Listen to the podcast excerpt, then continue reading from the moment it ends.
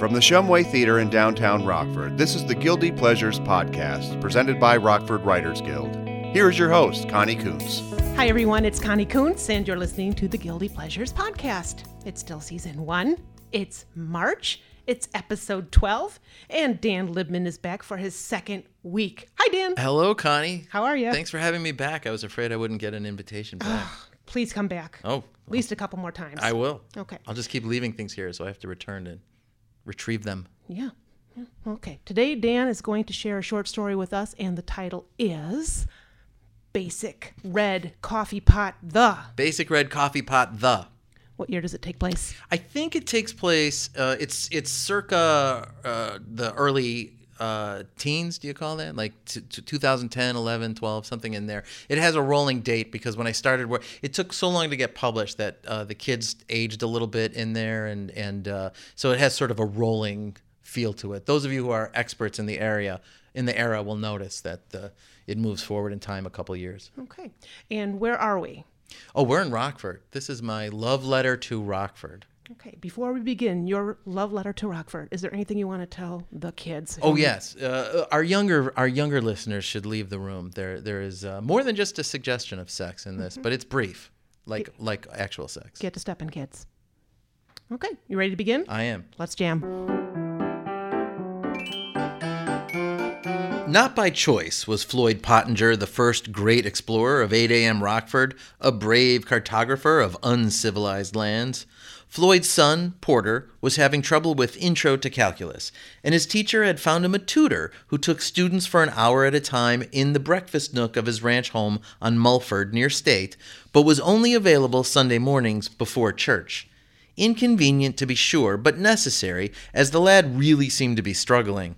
No shame in that. Floyd himself had some ability with math, but had failed three times at beginning Spanish once in middle school, again freshman year of high school, and finally one last desperate shot in college.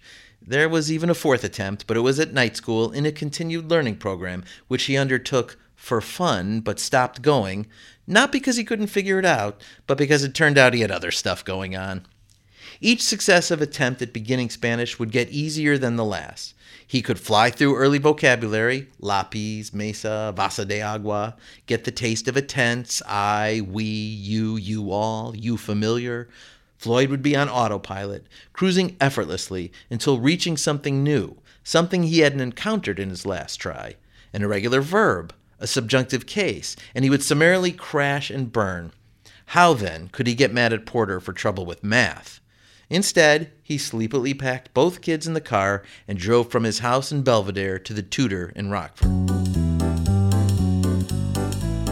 Three stores were open early Sundays, and Floyd usually picked one to take his daughter to while Porter worked with the tutor. But the third weekend in November, with the cold just starting to bite, Floyd pulled the first hat trick of the season and hit all three in search of a coffee maker. The Mr. Coffee Basic was brewing sludge with the coffee. Rather than clean it, his wife, Marilyn, decided to sink 35 bucks into a new one. We don't have any vinegar anyway, so just get a new pot Sunday. Don't look at me like that, Floydsy. I don't even drink it. Marilyn had quit coffee when Yoga Glossy fingered caffeine as a source of flatulence during various sphincter squeezing stretches, particularly warrior pose, reducing her three cup habit down to sipping from his mug when Floyd's back was turned. I don't need coffee anymore. I get a lift just grinding the beans and watching you drink yours. She handed him a mug with a moist blob on the rim where her lips had been. Since that time, Marilyn developed an attitude about women who farted throughout advanced yoga. Bernice is like a howitzer from Am to Namaste. I can tell you what she had for breakfast. So I'm buying a new coffee pot? Yes, Marilyn said, exactly like this, but red to match the toaster. They began at the Home Depot, where he and Kia careened up and down the wide, empty aisles. Floyd swerving recklessly and Kia hanging on the front of the cart like a backward maiden on a ship. She was eight years old and her winter boots were pink and filthy, and Floyd wished she had removed her mittens so she could grip tighter. Shopping in the Home Depot was like buying rocks in a mountain range. So much product on a scale so grossly inhuman that it made Floyd giddy. He could have gone right to the appliances, but he knew to go slow, to deliberate. Sixty minutes was a big chunk of time in Rockford. Pacing was something he had learned as an apprentice plumber. When in someone's warm kitchen, on the clock, and working a cushy hairball in the pipe, you were just kind of acting against your own interests to finish the job quickly. There was always another dispatch at the end of a work order, and the next one might mean reaching into someone's septic or fighting rats in an unfinished crawl space. Kia was laughing, hanging on tight for dear life as Floyd took a wide turn near the registers. While buzzing an end cap of multicolored duct tape for the girls' amusement, one of the cashiers, a spindly older woman, more orange vest than torso, raised her voice. Sir, they'd rather you didn't let children ride on the carts. Sir!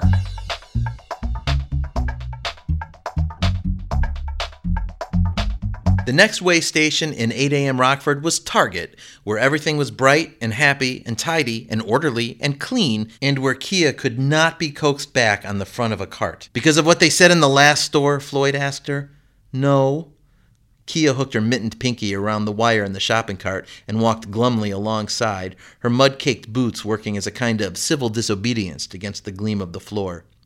Kia, that cashier was a joy stomper. The only way to combat joy stomping is to not allow your joy to be stomped. Get on the cart. I just don't want to ride anymore. Occasionally, he had seen his daughter reduced to tears because he or Marilyn had forgotten to sign her homework the night before, and then Kia would have to flip her card, and if she did that enough times, she would miss an outdoor recess. For Kia, just flipping the card was devastating enough. She simply didn't like to get into trouble.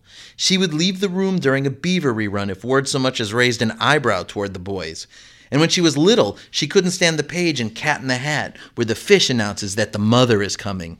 Kia would leap off the arm of the gentle brown chair and beg for him to skip to the next page, even when they had read the book many times and knew everything would turn out fine. And Floyd always discussed with her the question posed by the children at the end of the book Should we tell her about it? Now, what should we do? Well, what would you do if your mother asked you? Even if I knew I would get in trouble, I would tell a grown up, Floyd would pointedly say, because that's the right thing to do, right, Kia? You must always tell a grown up, right, Kia? No matter what.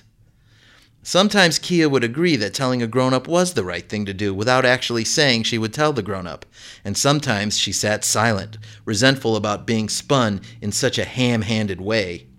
Target had coffee makers, but not red ones. Floyd still had 25 minutes left.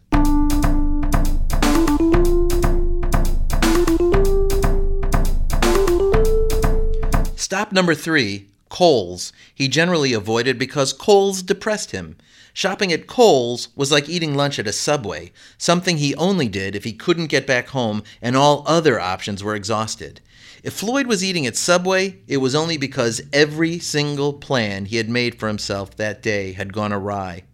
Subway was lunch for beginners, sandwiches for people who knew their bodies required fuel but had no interest in food, just as Kohl's was shopping for people who needed goods but didn't care what those goods looked like.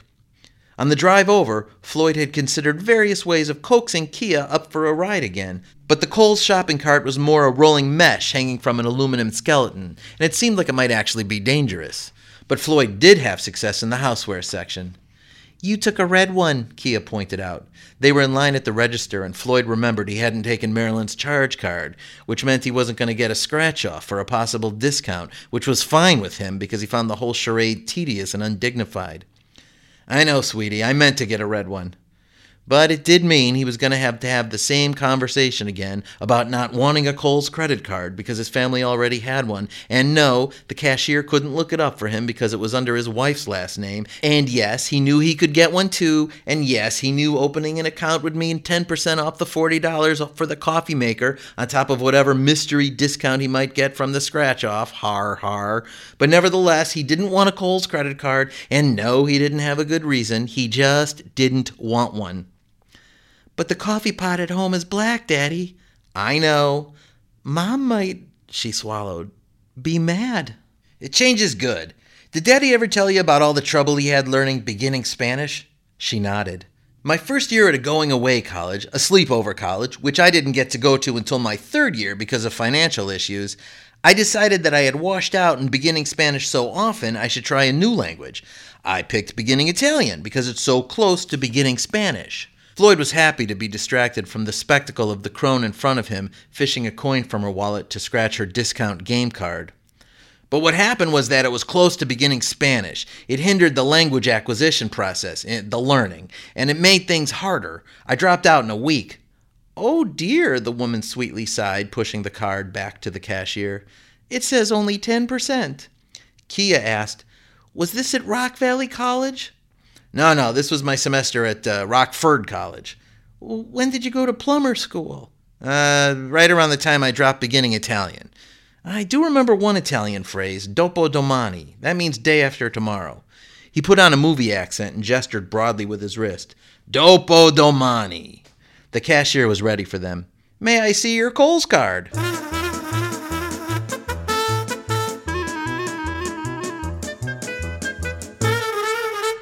That evening, Marilyn cleaned the kitchen because Thanksgiving was coming up and it was their turn to host, which meant Floyd cleaned the fridge, tossing out all the sour creams, now green, marveling again at another army of quarter filled salsa jars while calling out to the family that he didn't understand how things had gotten so bad again. He put the old black Mr. Coffee Basic into the hefty bag and took it all to the subdivision's dumpster. As he was unpacking the new coffee pot, raising the styrofoam sarcophagus, Marilyn reached around and removed the glass pot. I really like the red handle, she said, and she turned to hold it next to the red toaster, bobbled it, lost her grip on the clear packaging, and dropped it to the kitchen floor where it shattered, mess free, still in the shopping bag. Oh, sorry. She held up a broken bag of glass like a pet store goldfish. It's okay, he grumbled to let her know he was irritated. Just bring it back to Kohl's tomorrow and say it was already broken. He was about to say something about the receipt when Kia ran in the kitchen from the living room looking horrified. You're not allowed to do that. Floyd lowered his head and Marilyn chuckled. Big stores always take stuff back when something's wrong. It's just the cost of doing business. She's right, Mom. Porter came up behind her using his brand new big boy voice. Nothing was wrong. You broke it. It's not right. We're joking, Floyd muttered. Your mother was joking, a private joke about something that happened before we were blessed with you two. Marilyn turned. Well, maybe the old coffee pot will fit. They're both basics, right? It won't have the red handle. Floyd shook his head. In the dumpster. Marilyn winked sweetly toward Porter and Kia. I'll get a new one tomorrow, she said. And Floyd, you can drive through Mickey D for caffeine. Fine, he said. But what are you going to do for coffee? Oh, I don't drink coffee anymore.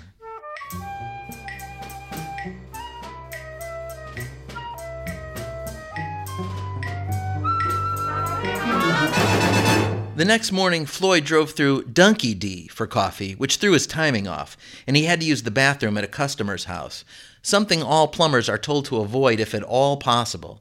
He was eager to set up the new pot that evening and asked Marilyn where it was. Didn't go shopping, she told him, but tomorrow morning I'm going to be near Kohl's, not the one you went to in Rockford, but the one in DeKalb on Sycamore, because I have a temp job at Kressler's travel agency. I've temped there before and no one ever calls, so I can sneak across the street and get it. Remind me to bring my charge so I can get a discount card. On Tuesday morning, Floyd had another Dunkin' Donut coffee and came home for lunch. He asked where the new coffee maker was. I didn't have time, Marilyn said, handing him a sandwich. I had to get a pencil case for Porter at that college bookstore, and old man Kressler was in the office all afternoon.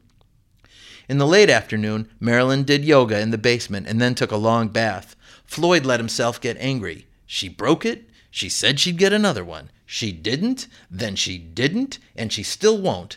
How was it she was holding out without coffee? Exercise? No way. He went to her car, sure to find a Starbucks cup, so he could storm in the bathroom. Aha, he'd say. All he found in the cup holder was her cell phone, and even that promising flashpoint dissolved because it still had half its charge. He took the phone and plugged it in, and then went into the bathroom and said to the smoked glass with as much import as he could muster, You forgot to charge your phone, but I brought it in and plugged it in for you. Her response, Thanks, was far less a provocation than he'd hoped for.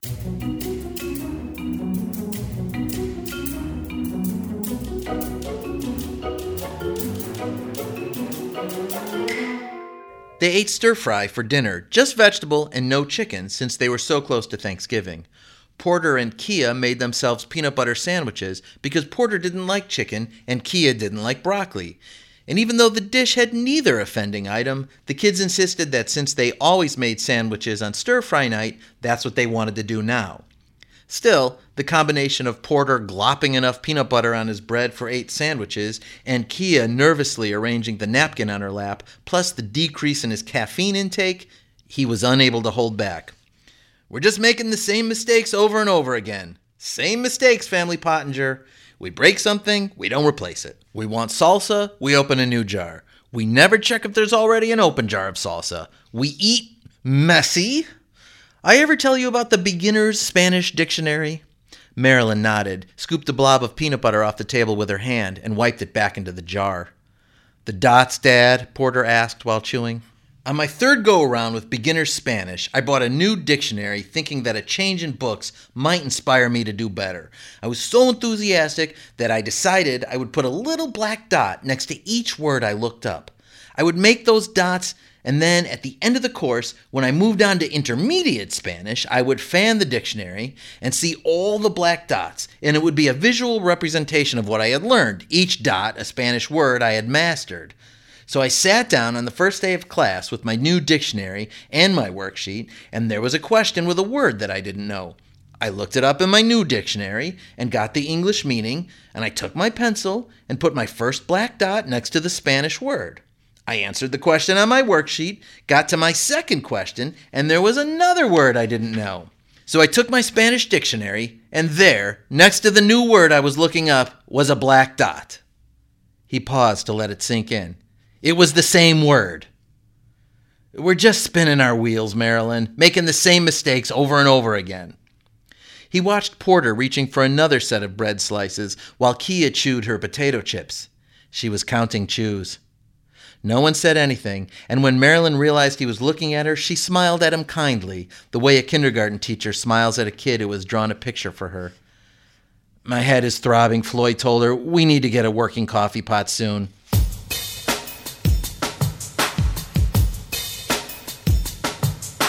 They had sex that night, and it was sweet and easy, even though when Marilyn took her knees and raised her legs, it occurred to him that she was maybe practicing some yoga position, stacking chores, the same way she did the dishes while talking to her sister on the phone. In fact, as he got more frenzied, he thought he could detect that her breathing was regulated. She was counting. Inhale, one, two, three. Hold it, one, two, three. Exhale, one, two, three. He could recall Denise Austin calling for just that exact rhythm on the Denise Austin's 25 minute Iyengar Yoga workout DVD Marilyn watched. He decided to keep thinking about Denise Austin in her yoga clothes. When they were done, he asked, You come? Yep, nice and tingly, lots of waves. You? Yeah, real good. I can tell you haven't masturbated for a while. Ha ha, Marilyn. Must be busy at work. Ha ha. Oh, by the way, namaste. What? Nothing. Why did you say that? Said nothing. Good night.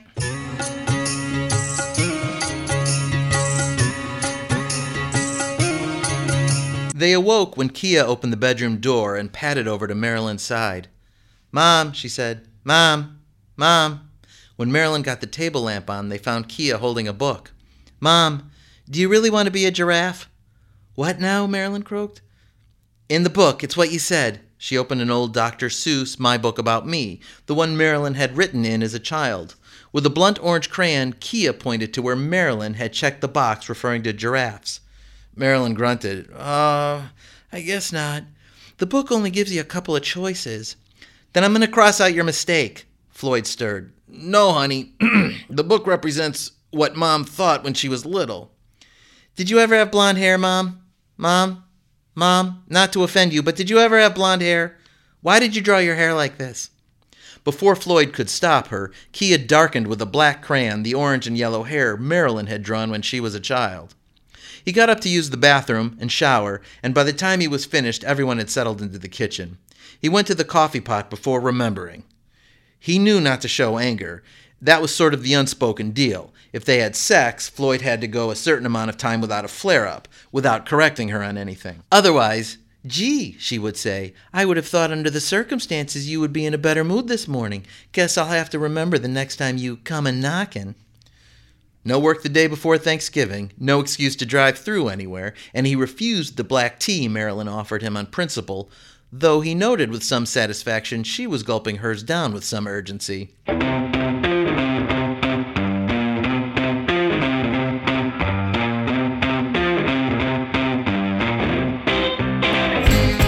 Floyd's parents flew in from Sarasota, and the Pottingers met them at Rockford International, Kia bouncing on her heels with excitement. Even Porter wasn't too old to get worked up by a visit from Minzy and Popsy. Turbulent flight, Floydsy. Popsy was shaky, but still could hoist Kia for a wet raspberry on the neck. We should eat something before Mother has a blood sugar issue. Close and easy. A Subway sandwich or something would be fine. Floyd licked his lips, wrestling with his crabbiness, which seemed to have him in a sleeper hold. He could hear the ref counting. Do you ever get tired of suggesting the same stupid restaurant over and over, if Subway can even be classified as a restaurant? Popsy put his hand up comically, signaling, What's wrong with this guy? Porter busted up, thrilled to be in on the joke. His mother ruffled Floyd's hair. Sounds like someone didn't get enough coffee this morning. Marilyn ruffled the other side of Floyd's head. Well, it's my fault because I dropped. We'll go to Potbelly. Floyd shook them all loose. It's like Subway, but a little better. Just slightly.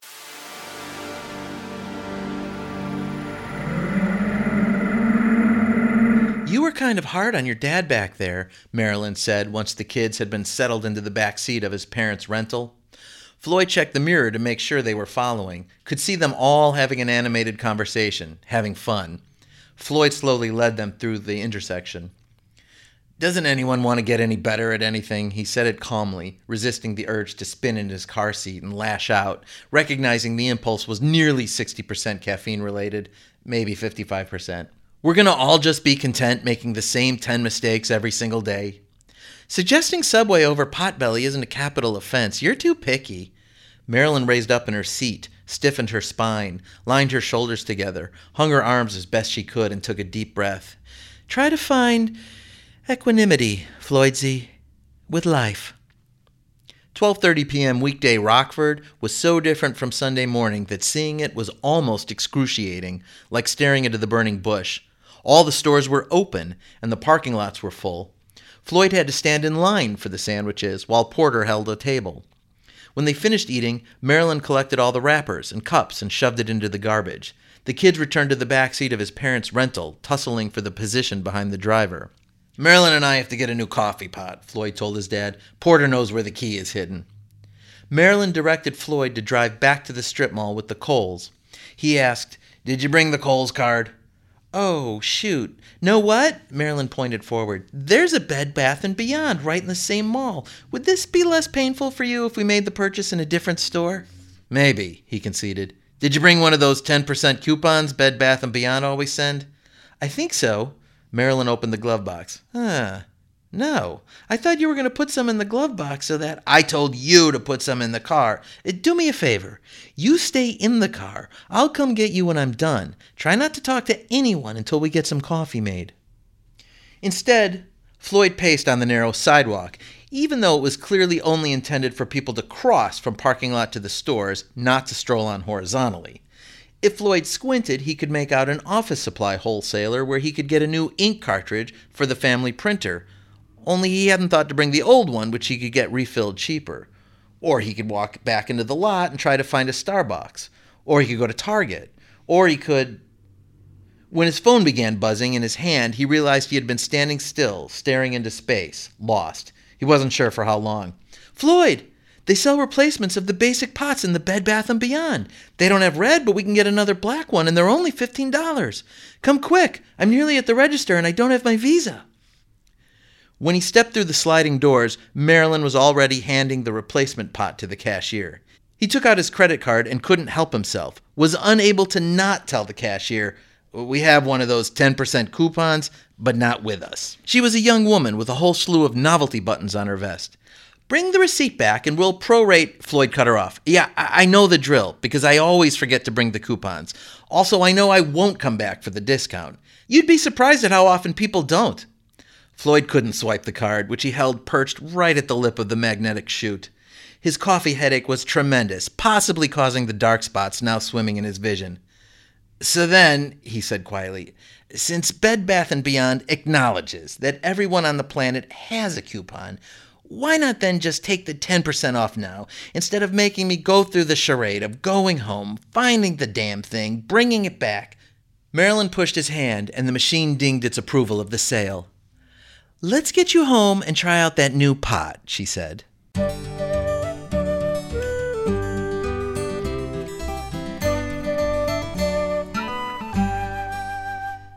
Outside the kitchen window, his father pitched a ball to Kia, who swung wildly.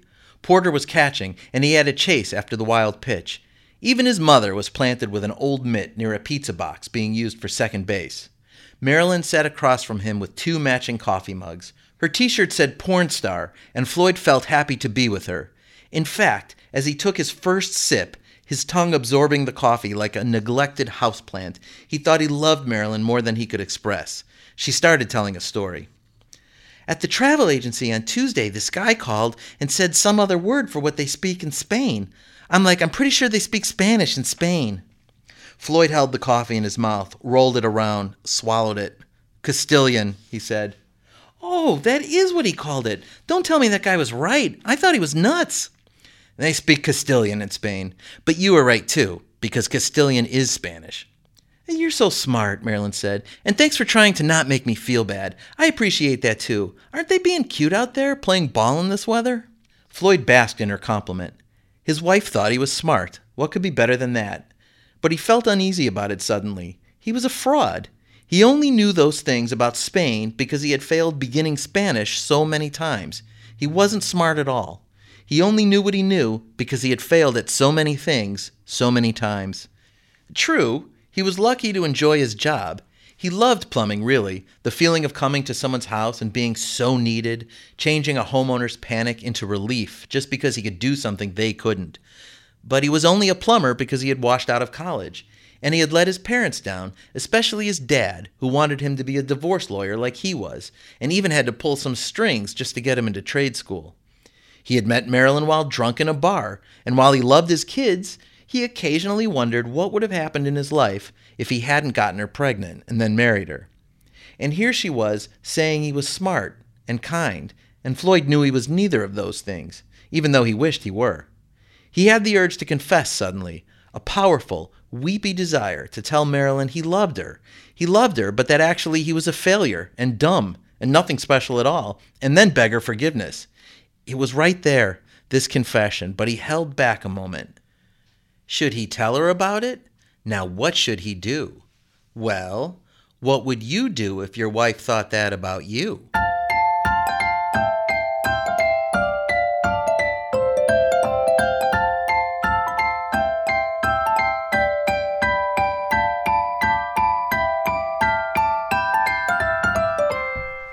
Aw, Dan. Thank you, Connie, Aw. for that awe. Yeah. Beautiful story. Thank you. A lot going on. Uh, yeah, I guess so. Well, I want to hear about what your life was like when you wrote this story. First of all, what year did you start writing it? I think I started writing it um, probably around 2007, and it probably worked on it for three or four years.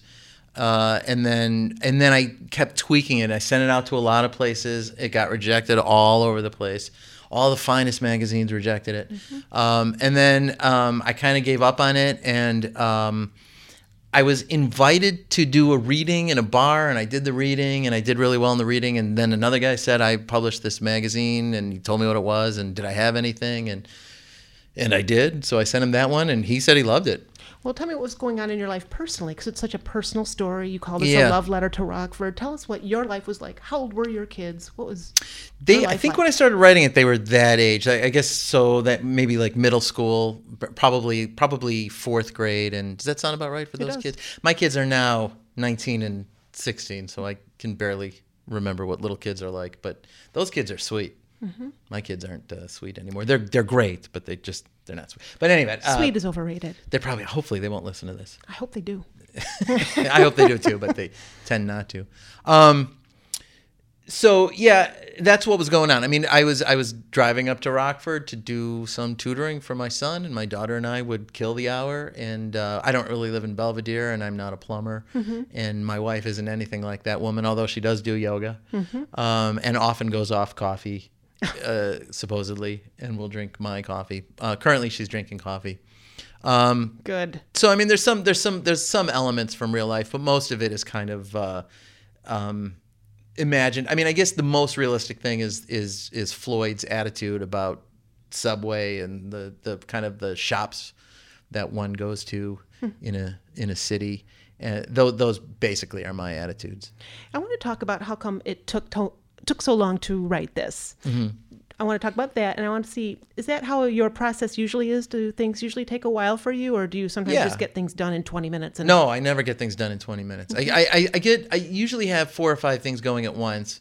And um, I remember in grad school, uh, it- did we talk about this last, last, I couldn't remember if I mentioned this last podcast, but like this, my teacher asked me, wh- what are some of the, I did say the story, so I'm just going to let's hear it gloss I- over it. Okay, well, um, everybody in grad school was so serious about their writing, and mm-hmm. so we we had this one session where we had to talk about all the things, all the difficulties one has, and you know, focusing and being able to focus and all the stuff you have to clear your schedule and stuff like that. When the room run, when it went around to my turn to speak, I said I like to do a lot of other stuff other than write, and there was like this shocked silence. But it, you know, it's true. I like to. I, there's other stuff I like to do. So mm-hmm. I generally have like four or five stories that are going that are in some stage of development that I'm thinking about. And I'm not always thinking about them, but maybe I'll write like a page or a half a page. And then something will happen where it'll just click and then I finish it. Okay. And that process might take like two weeks. And then I'll bang out 15 pages. But I'm rewriting always, always, always. And then what happens is I start to send them out. And every time I send it out, every time I get a rejection, I tend to go back in and tweak it a little bit. So this one is this is a really like a very highly tweaked story because I had gone over it so many times before it had gotten um, accepted somewhere. Okay. Yeah. Well, I'm going to ask you a question. All right. What was your professional life like back in 2007 through 2012? Well, yeah. I mean, it was similar in terms of the writing or in terms of the. In terms of your profession at the university. Yeah, I had the same job. I mean, I, I, I teach creative writing. Actually, I wasn't teaching creative writing at that point. I was just teaching fresh first year composition, first year rhetoric, mm-hmm. FIComp they call it. They don't call it freshman anymore. Uh, first year composition, and um, I've been doing that for years, and I love that. And then um, the the creative writing teacher that they had at Northern moved on, and so they asked my wife and I. My wife's also Molly McNett, who's also published, uh, to sort of split that workload. So we do the um, creative writing one and creative writing two, and we switch off which one we teach, and you know, uh, it's been really good. And that was about 2008 when we started doing that. Okay. I have a question for you. Okay. Our first author was Dan Klefstad, who Oh, works in him. public radio. Yeah. And our second author is Sharon Nesbitt Davis, who works in the Arts Council. Mm, I just met her. And- oh, cool. She's a great lady. Yes. And it dawned on me the authors that are coming to these podcasts all really contribute to the greater good. They Mm-hmm. are making the world a better place. Now, I know how I think you make the world a better place, but Uh-huh. Oh, how do you think you make the world a better place? I, boy, that's that's a good question. I mean, my first thought when you said that is that I kind of stay out of the world's way, and I think that that's good for the world. Totally disagree. I don't mean to interrupt, Yeah. but you're a biker, Oh, that's right. Yeah, a I do. cyclist, excuse me, and Yeah. that's the opposite of staying out of the world. Yeah, I get the- in the that way. you are in- of traffic and stuff. You're not in the way of traffic. Yeah. We're in your way. Uh huh. But you are part of the world. You're part of the ambiance. I mean, Yeah. So that's not. I don't mean to interrupt. No, well, I think that that does. I, I do think like I don't. I have. I'm writing bicycle stuff more and more. And actually, you just mentioned it. I forgot that I had written this essay about um, um, what are those things called on Friday? Oh, the the critical masses. Oh, uh, yeah. And I've and- seen you guys. Yeah, and I had gotten that published in a critical mass volume. So I mean, I do, I do write a lot about biking, and I think that there is a place to uh, for cycling in terms of making the world a better place. It is better on a bicycle. It's not just an empty platitude, but it's better to slow down. One of the first things I did for Dan Klefstad, in fact, it was the first. Well, it was one of the first things I did for him. Uh, is I rode my bicycle on the uh, Lincoln Highway, uh, and the first mile of the Lincoln Highway. I don't want to get too deep into the weeds on this for the podcast, but is actually in uh, it's in DeKalb. It's near DeKalb. Uh, that was the first cement paved mile of the Lincoln Highway, and so on the hundred year anniversary, I rode from one end of the uh, WNIJ listening area on my bicycle back and forth. I did it a couple times, and you can you know sort of replicate the speed of the cars at the time. hundred years ago, you were supposed to go 18 miles an hour, which is about what I was doing on my bicycle sometimes, and uh, you know you could see what it looked like.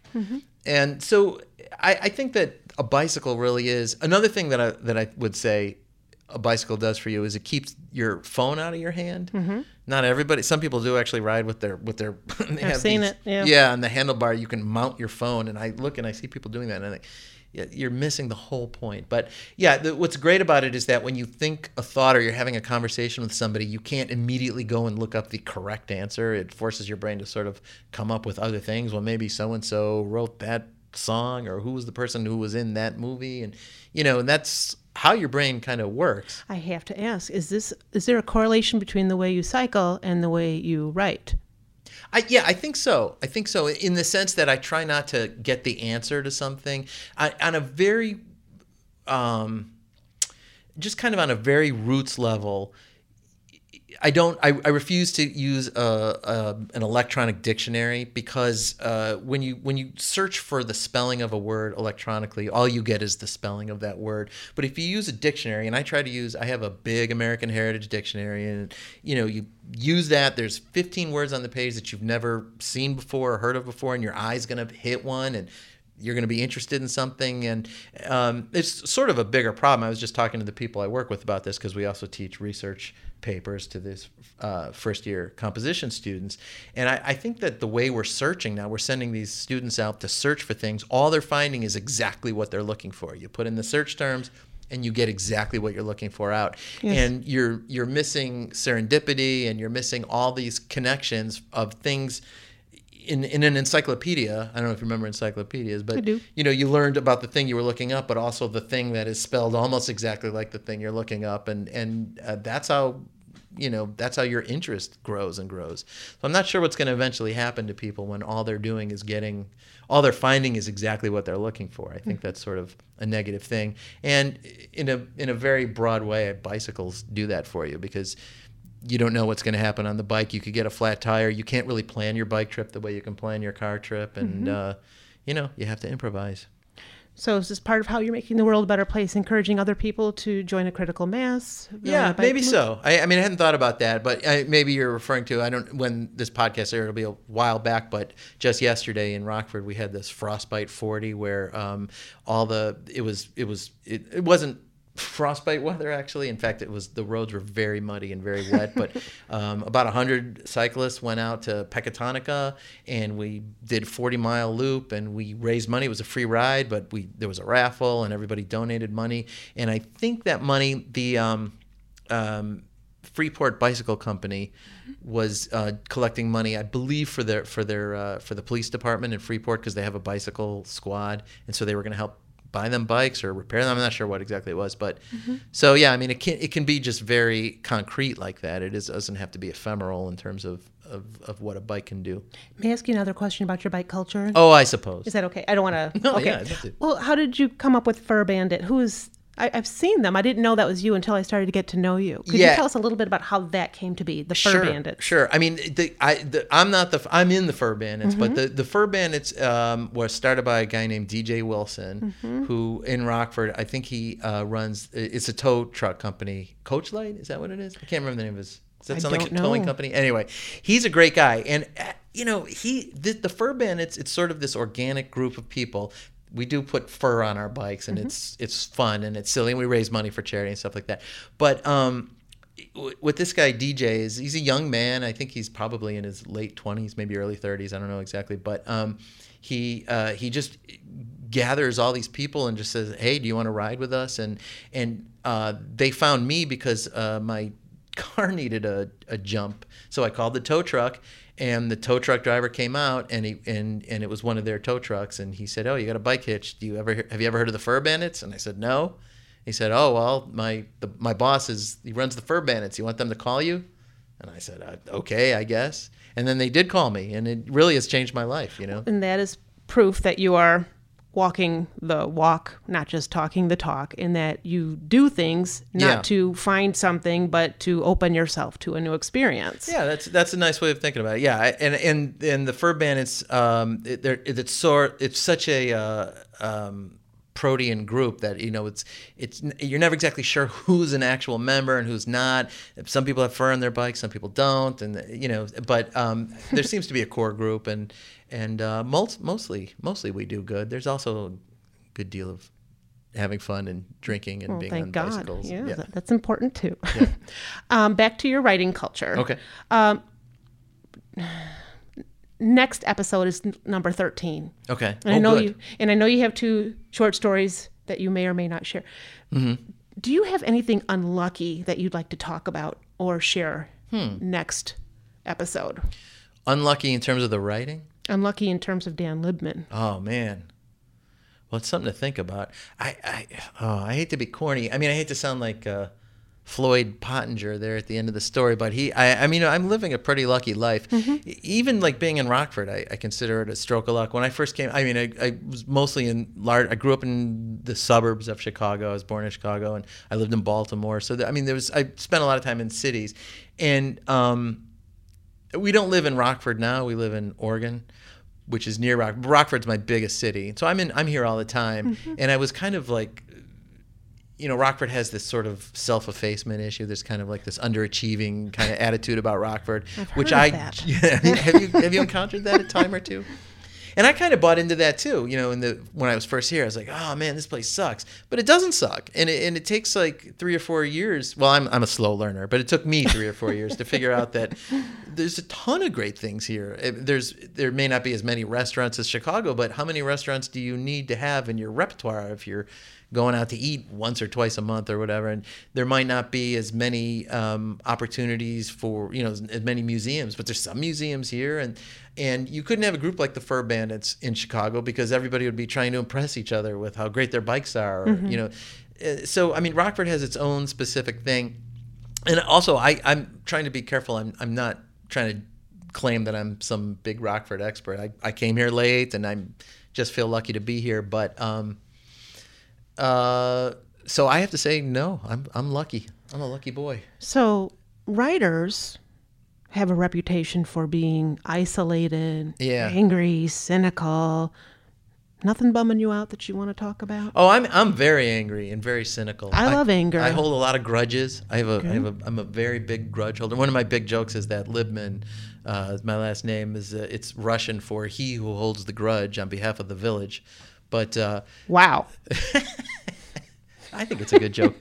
Although my daughter uh, actually heard me say it, and then I believe she said it in school. She told her teacher that, that that's what it meant.